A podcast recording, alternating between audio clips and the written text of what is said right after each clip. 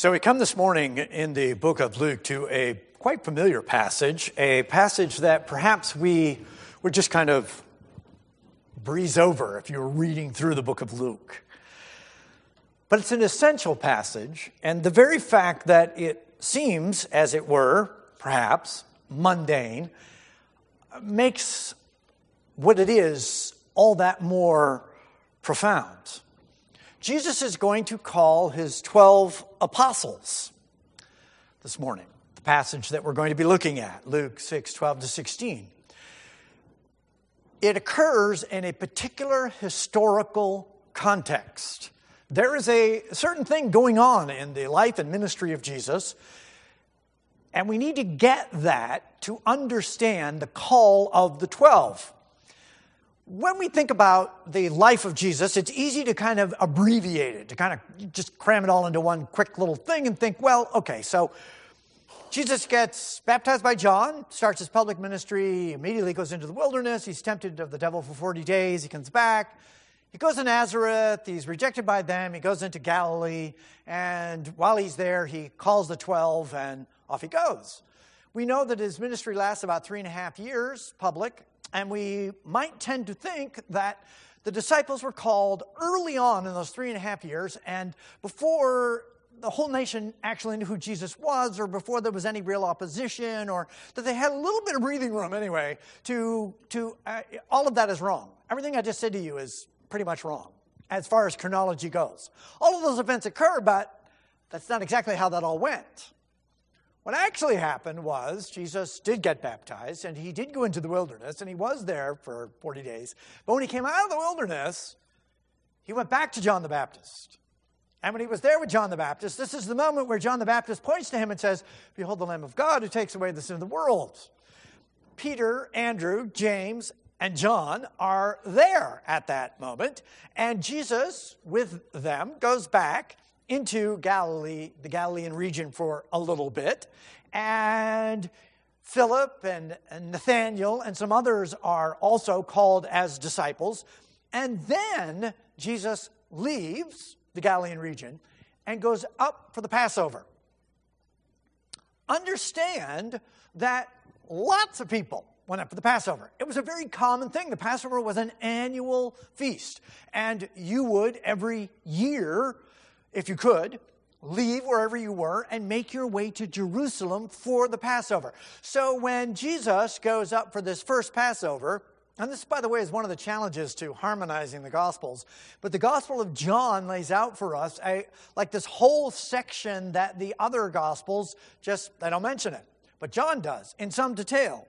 This is where Jesus goes up for the first Passover, his first public Passover, his first cleansing of the temple. He does it twice. And this is where he talks to Nicodemus. And when he goes back, then he will bring his disciples with him, and they'll go through Samaria and talk to the woman at the well. When he gets back up into the Galilean region, his disciples will basically go back. Peter will go back to fishing. So will Andrew, James, and John. They they follow him down to Jerusalem on this initial journey because, well, they were going to go to Jerusalem anyway. It's the Passover. Everybody wants to go to Jerusalem for the Passover. And they're with Jesus and they believe in Jesus. John has pointed to him.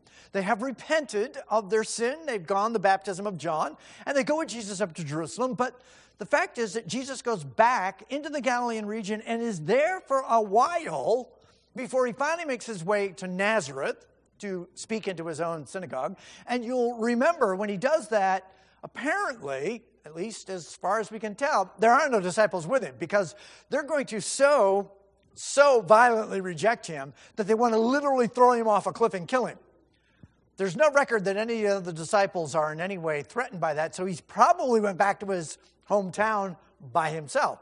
So he leaves them, we know he walks away from that, and goes back down into the Galilean region. And while he's down there, he will again Remember, get on the boat. Remember, we just went over the passage. He gets on the boat, he's preaching. This is the boat of Peter with Andrew. James and John are probably on the shore. And when he's done preaching, he says, Okay, let's put out and let's, let's catch some fish. And Peter's like, eh, You know, I'm not going to repreach that whole sermon. Then he says to him, Come with me and I'll make you fishers of men. Second call of Peter. Andrew, James, and John.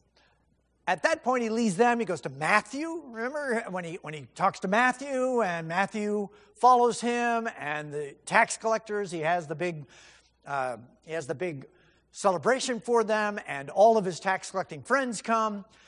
Then Jesus, at this point, goes out and takes his disciples who are now following him. But remember, lots of people are following him.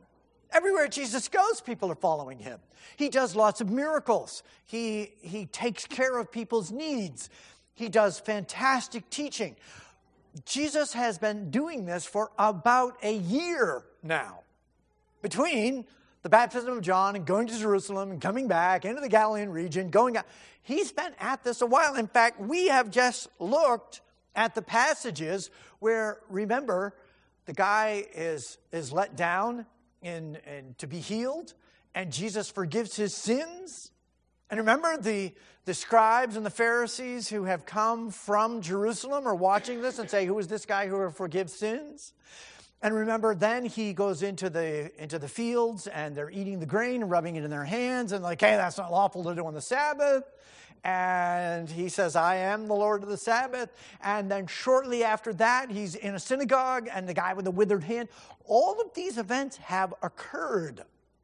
So by the time Jesus does the thing with the withered hand, you will recall that at that event, there is really not much of a discussion here anymore about whether they're going to repent and accept Jesus. They're not. These guys are ready to kill him. They are so mad at him. When Jesus heals the guy with a withered hand, they go out and they take counsel with one another. What can we do to destroy him? They're just filled with anger. Mark says that they went out and conspired with the Herodians, who Herod, I'm Herod, right? They don't like Herod. They hate Herod. Herod is the guy who is the Roman, remember, he's the Idumean. He's the guy who the Romans had put in charge of the nation. They despise the guy, but they meet with the, with the Herodians to figure out what we can do to kill Jesus. So here's Jesus healing people's sicknesses, preaching to them, giving them the truth, speaking. Uh, he, he's going around doing all of these great and good works, and all they do is hate him. If they were ever going to repent, by the way, the moment to repent was back at the preaching of John. By the way, at this point, John the Baptist is still out there, he's still preaching. Chances are fairly good that when Jesus left to go to the Passover, that first Passover, well, you go down the Jordan River Valley. Where's John? He's in the Jordan River Valley preaching. He's probably preaching to the people who are on their way to that Passover, getting a crowd. That's what John's doing. They listen. People listen to John. Some people get baptized by John, but there's no nationwide repentance. There's, there's no national repentance. Jesus is continuing the message of John repent, for the kingdom of heaven is at hand. How's that going? Is there nationwide repentance? Of course, there's not. There is no nationwide repentance. In fact, the very religious leaders who should be repenting are now coming after him for the grain thing and the forgiveness of sin thing and the healing of the guy's withered hand. They're di- they are now ready to destroy him. So at this time, verse 12, picking up where we're at here, Luke chapter 6, verse 12. At this time, what does Jesus do? Well, he goes off to the mountain to pray. And he spends the whole night praying to God. Honestly, who in the world could possibly blame him? I mean, just kind of use a little imagination as to how this discussion with the Father goes. Uh, I mean, I know I came here to be a faithful high priest who would know all of the infirmities of mankind. I knew what I was getting into, but wow, you know, these folks hate me, and all I'm doing is good things. I mean, imagine the prayer that Jesus is having. Jesus is going to spend the whole night in prayer, and the next verse, by the way, what he's going to do is he's going to call the 12 and he's praying for them. They are not called into a peaceful, little bit of a lull situation. He's going to call them under fire. He's going to call them when there is no hope of national repentance. That, that door has already closed. That moment has already passed. If there was going to be national repentance, it was going to occur under the preaching of John, and shortly John will be arrested, and that will be the end of John's ministry. And there has not been national repentance. There has barely been any repentance. Some, not that much. Jesus is carrying out the same mission, and again, no real repentance. He's got some folks following him around, but it's not like he will stand up and say, Woe to you, Chorazin and Bethsaida, for if the mighty works that have been done in you had been done in Tyre and Sidon, they would have repented in sackcloth and ashes. Not you guys. Oh, you all want to see the miracles. You all want to get fed. You all want to, uh, whatever. But there's no repentance. No one's repenting here, or hardly anyone. So Jesus is in a difficult place. He's been at this for a while now. No positive response. Now, if Jesus were an American and he were in America, uh, our society, right? Well, what should you do? I mean, you're trying to start this business, right? And it's not going well. So we'd have lots of suggestions for Jesus. I mean, we, we could come up with all kinds of things. We're Americans, we're very pragmatic. That's one of the things that just makes America America.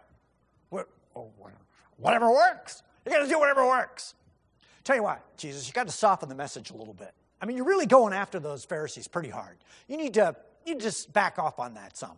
Stop, stop going after them quite so hard. Uh, see if you can make some kind of a deal with them. Make some kind of an arrangement or, or something. Maybe you need to develop the Jesus brand. You know, come up with a logo and stick it everywhere on everything so that when people see it, they, they feel comfortable with you and feel like they already know you. And, you know, just that's how we do it. That's how we sell sneakers, you know? Come on. Um, and if you don't think people don't make those suggestions for churches, oh, oh, yes, yes, they do. Here's what you should do, Jesus. Maybe you should just start your own school. I mean, forget the whole nation. Just, just kind of go with the school. Start the school of Jesus. That was a common thing to do. That was known well in their society. Uh, Socrates, Plato, the Epicureans, the Stoics, lots of people. Remember, Paul sits at the feet of Gamaliel. It's not uncalled or unheard of for lots of master teacher relationships where you just start your school, the school of Jesus, and stop fighting these folks. Stop going after them. Just, just get together your own crew of folk and, and just see what you can do there. Jesus doesn't, he doesn't start a school. Maybe, Jesus, what you should do is what the Essenes do. I mean, look at them. They all moved down by the Dead Sea, which is hard to imagine now just how remote that was. I mean, wilderness? That is the wilderness of the wilderness. You could barely survive down there. You had to walk 110 in the shade during the day hotter than Del Rio, even. Often. Go down there. Just kind of leave this nation. Leave everybody. Just, just go start your own little monastery. Just go start this thing out there with your little group of disciples that you've got and just, just don't worry about it. Did Jesus do that? No. He could have, right? He could have started a school. He could have done like the Essenes. He could have sided with the Zealots. Now, the Zealots, they had an agenda. Let's get rid of these Romans. If we could just get the Romans out of our midst, then we're going to be all set. Now, Jesus calls a zealot, right? Simon the zealot. Simon is of this political party who their entire goal is to get rid of the Romans.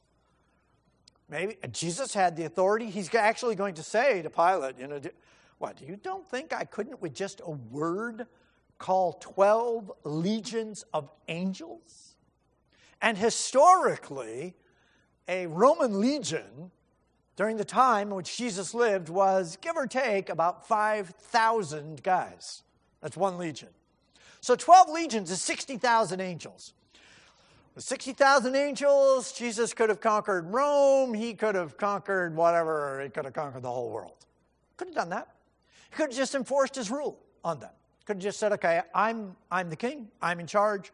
I'm going to call my 12 legions of angels. You are all going to submit, or I'll just kill you all. You, you bow the knee, or we'll just, we'll just do you in. Does Jesus do that? He can do that. Does he? No. No, that is not what Jesus does. Jesus knows where all the treasures of the earth are. He could provide his followers with a hoard of treasure that would finance them to today. He could have given them unlimited wealth. Does he do that?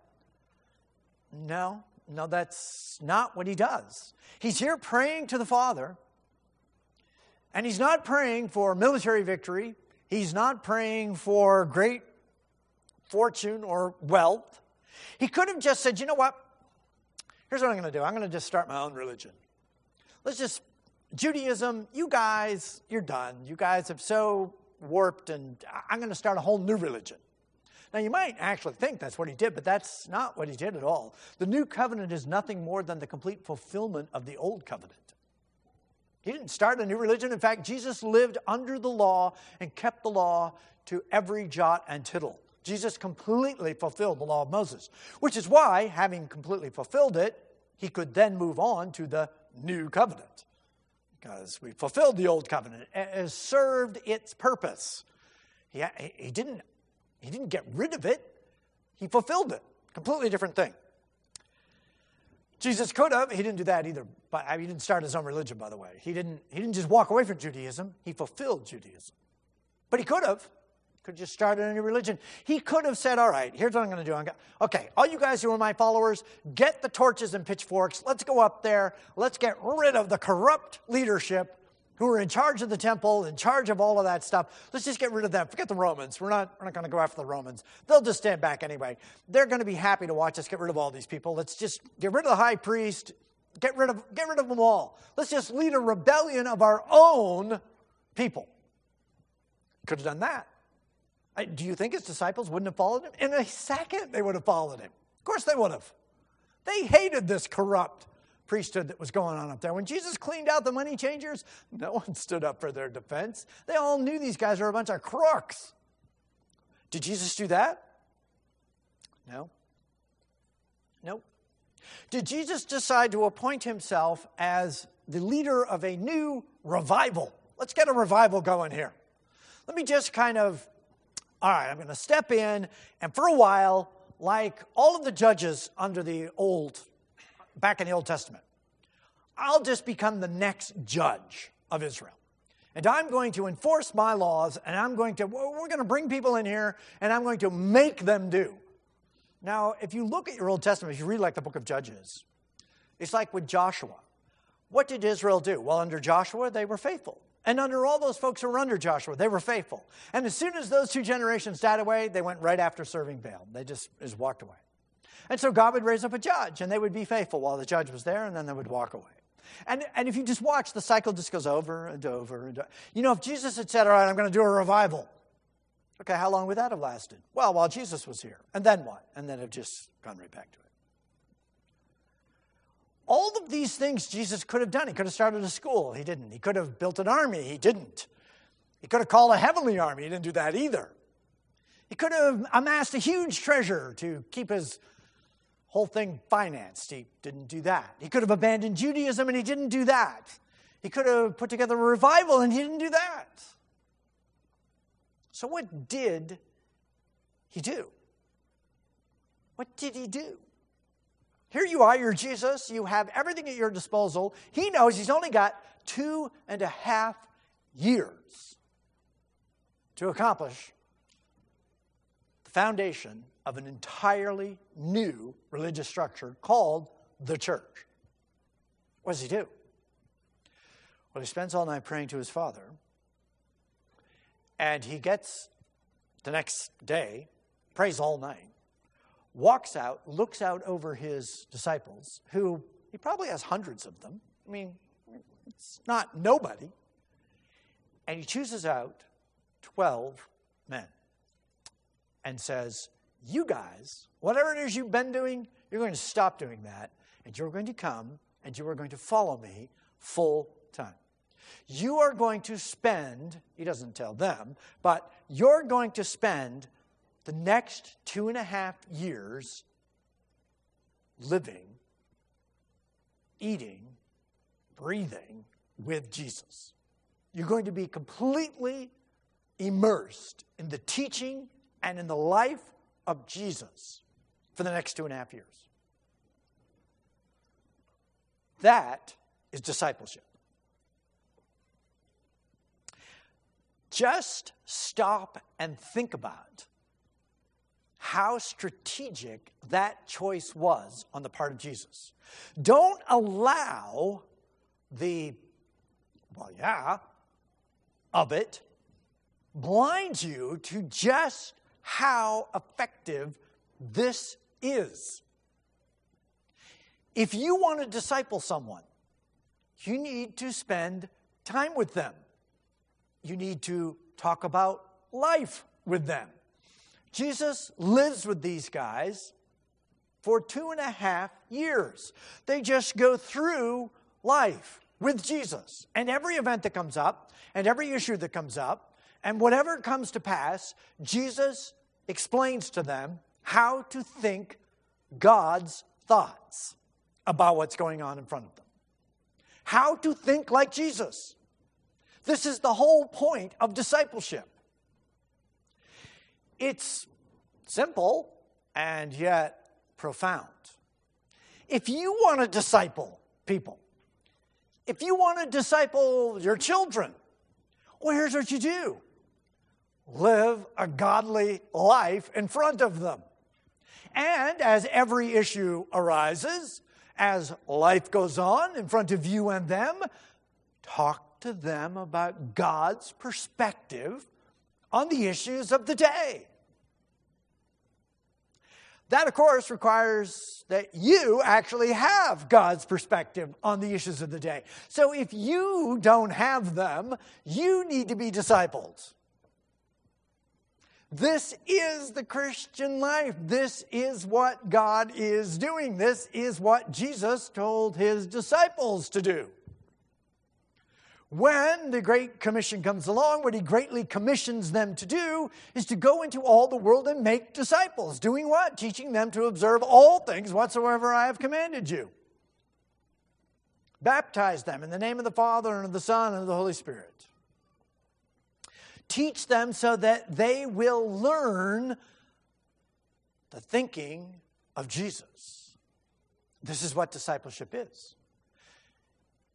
If you want to be discipled, you need to find someone who knows what the thinking of Jesus is, and you need to talk to them.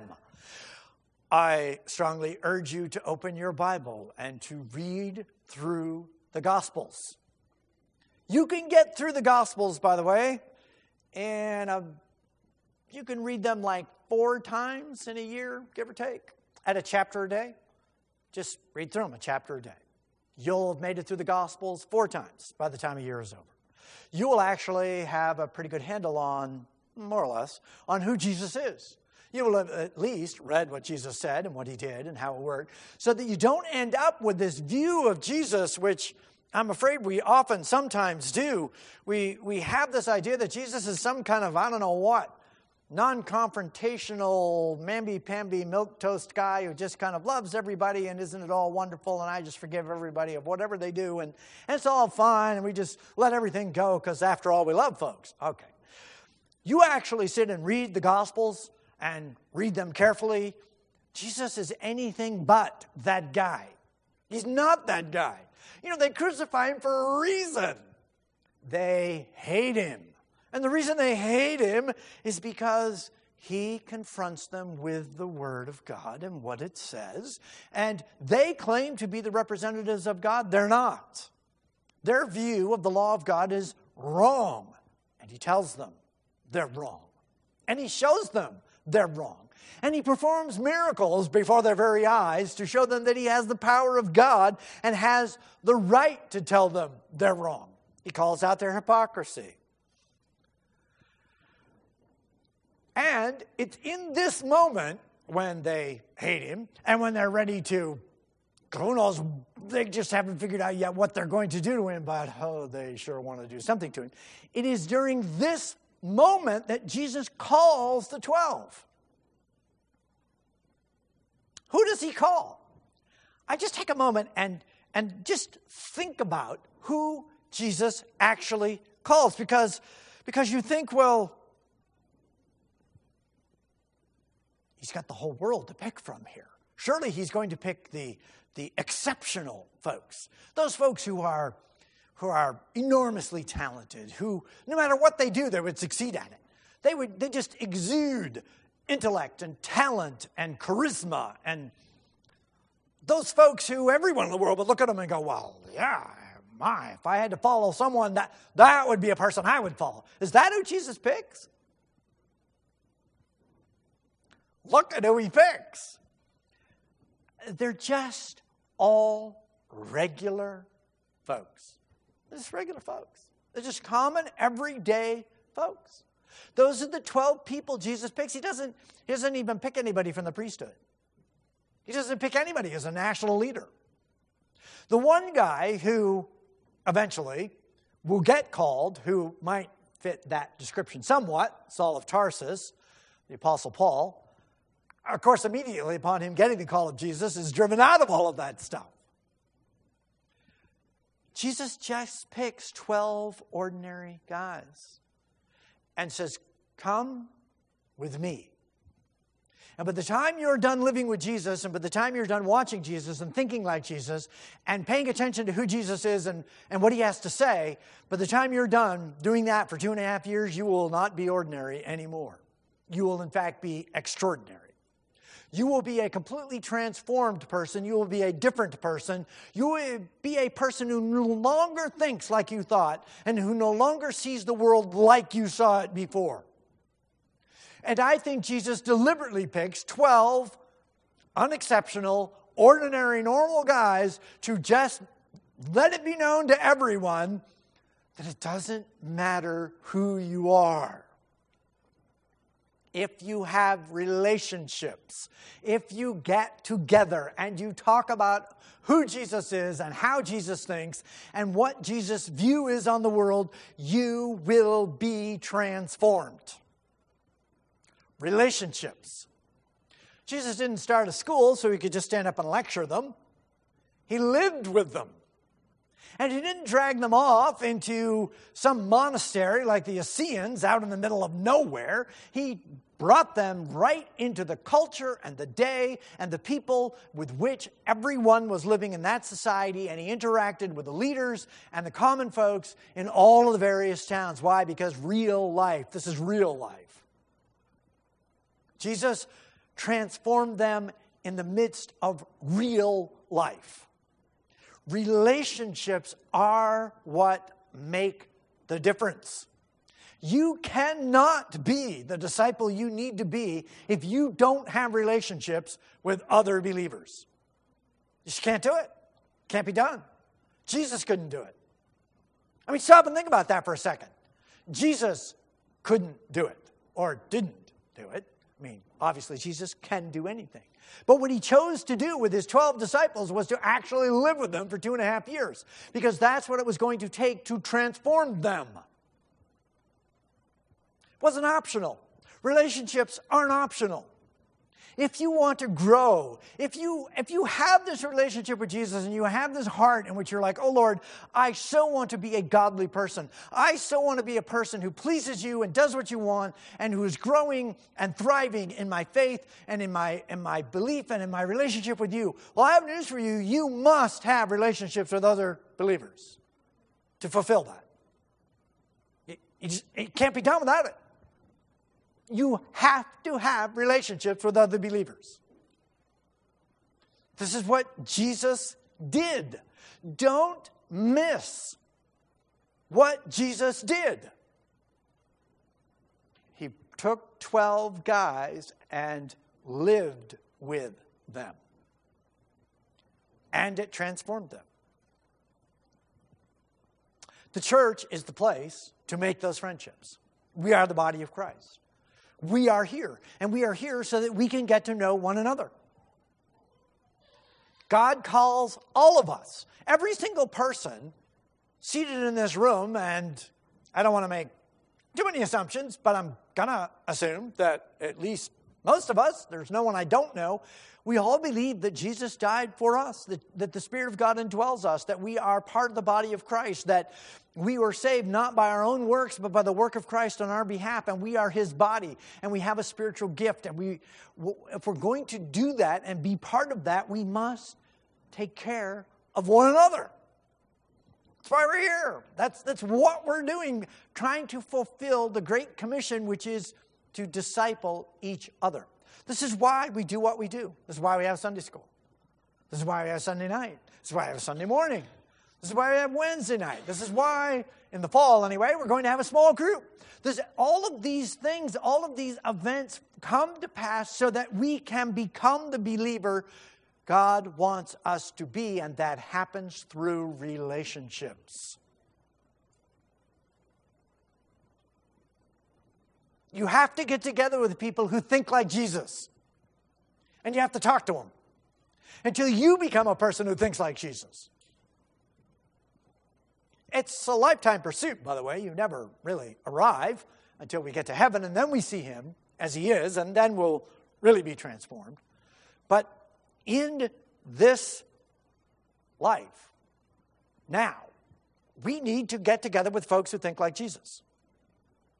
This is what Jesus did, this was his strategy. He said, All right, I'm going to hang around with you guys, I'm going to talk to you. And, and if you just look at their lives, I mean, just, just read the Gospels and watch. Peter's a disaster. The guy is a total disaster. Every time he opens his mouth, he, he sticks his foot in it. He, He's, he's always turning around saying something he shouldn't be saying. They're, they're literally walking down the road having an argument about which of them is going to be the greatest in the kingdom of heaven. I mean, oh, yeah, yeah, seriously. Okay, these are the guys Jesus picked? Yes. Yes. Wait, did Jesus actually pick Judas? Yes. Yes, he did. Jesus picks people from every walk of life. Jesus picks them here's another interesting thing. If you actually go down through the list um, of the 12, which it gives us here in the passage, the 12, whenever they're listed, they're always listed in three groups of four each. Peter, by the way, always leads the list. Peter, Andrew, James, and John. Sometimes it's Peter, James, and John, and Andrew, so it's not that order is, but what is always the same is Peter is always first. And then you get to the next group, and I, we'll get to those in just a second. And then the last group. And the last person in the last group invariably is Judas. Until Acts, when they list him in Acts. Of course, he's Matthias because Judas isn't there anymore. So in the first group, Peter, Andrew, James, and John, you look at these guys, they're fishermen, they're brothers, there's two sets of brothers. I don't know about you, but James and John, my kind of guys, right? They're the sons of thunder, right? You just, you just think, wouldn't it be fun to hang around with these guys? I don't know about you. I, I just love to hang, hang around with them. Sons of thunder. Let's call down fire on them. Yeah. uh, but Jesus actually takes them and, and stop and read the Gospel of John. Read 1st, 2nd, and 3rd John. These are written by the beloved John the Apostle. You know, by the time he gets around to writing that stuff, I don't think he's quite the son of thunder that he used to be. He's actually my dearly beloved. This is the heart of God. This, Jesus softens this guy. Jesus transforms every single one of them. Look at Peter.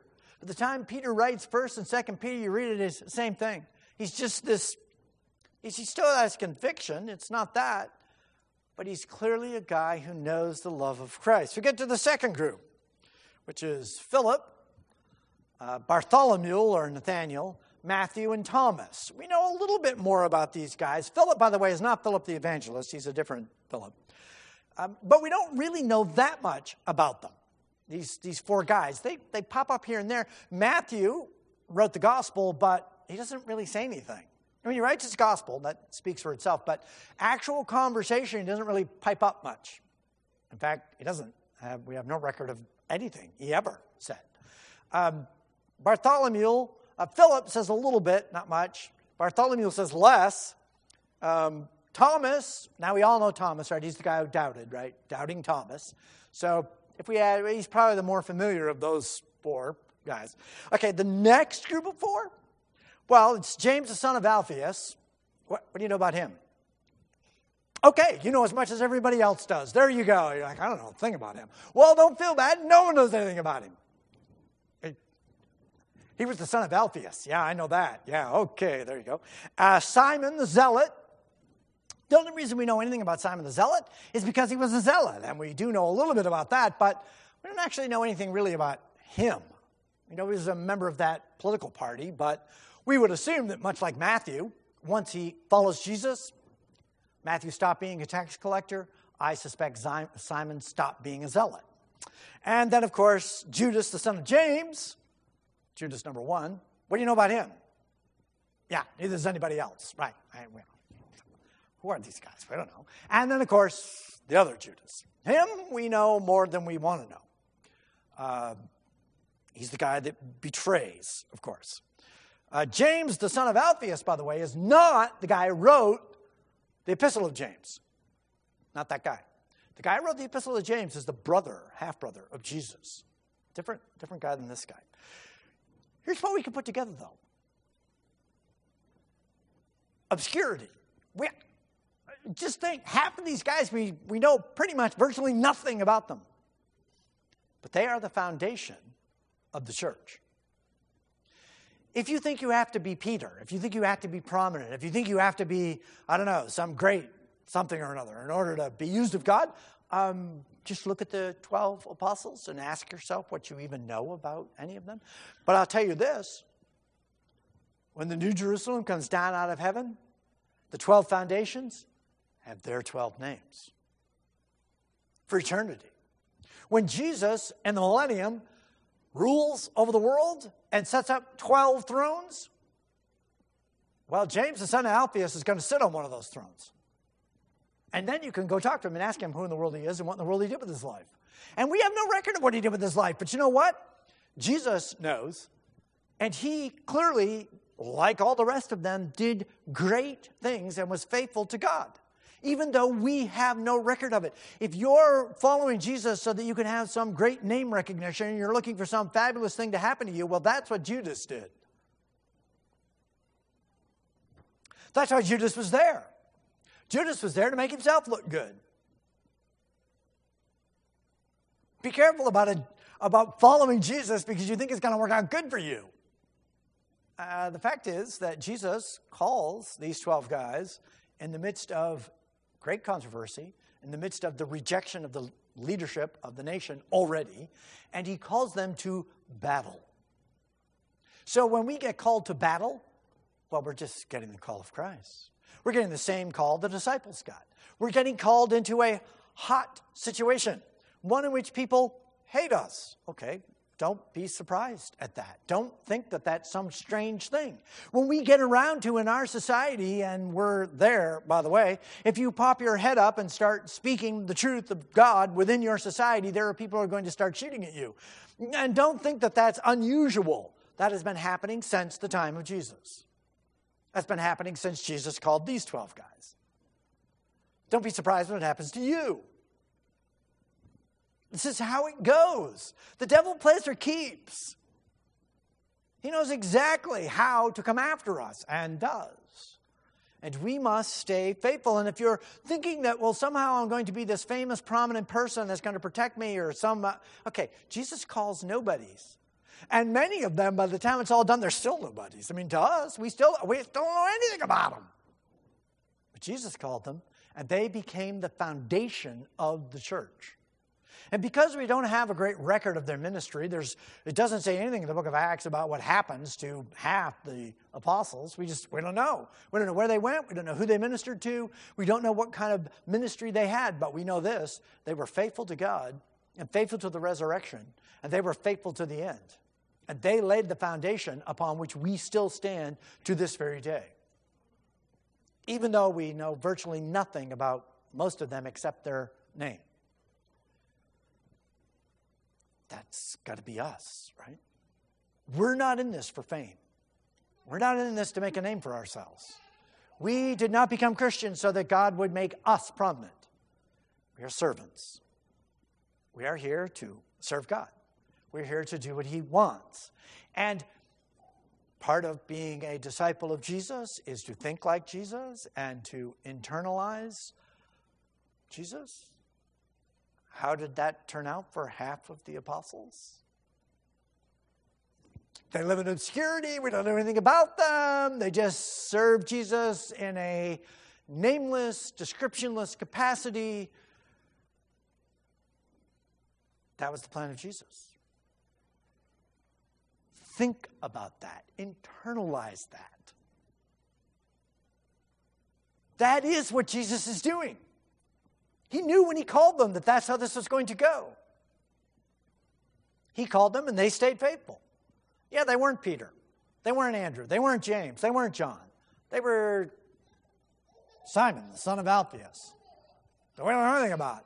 But he was faithful. We too must be faithful. Be a disciple of Christ. Be discipled. If you don't feel like you think biblically enough, by all means, please show up to Sunday school and Sunday night and Wednesday night and small group and get together every time you possibly can because that is the plan and program of God. I'm not just trying to drum up attendance here. I'm trying to get you to think biblically. If you want to do what God wants you to do, get together with the saints when they get together. That's what God wants you to do. Do it. Let's pray. Lord, we thank you that you provide us with the privilege of the church.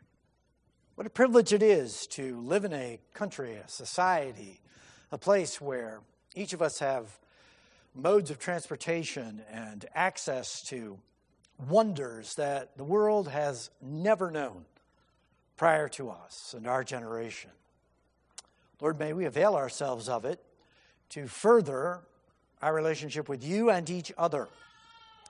Lord, open our eyes to what you're doing in this world. Help us to think like you think and to love one another as you love us. Help us, Lord, to truly be your disciples, we pray, in your Son's name. Amen.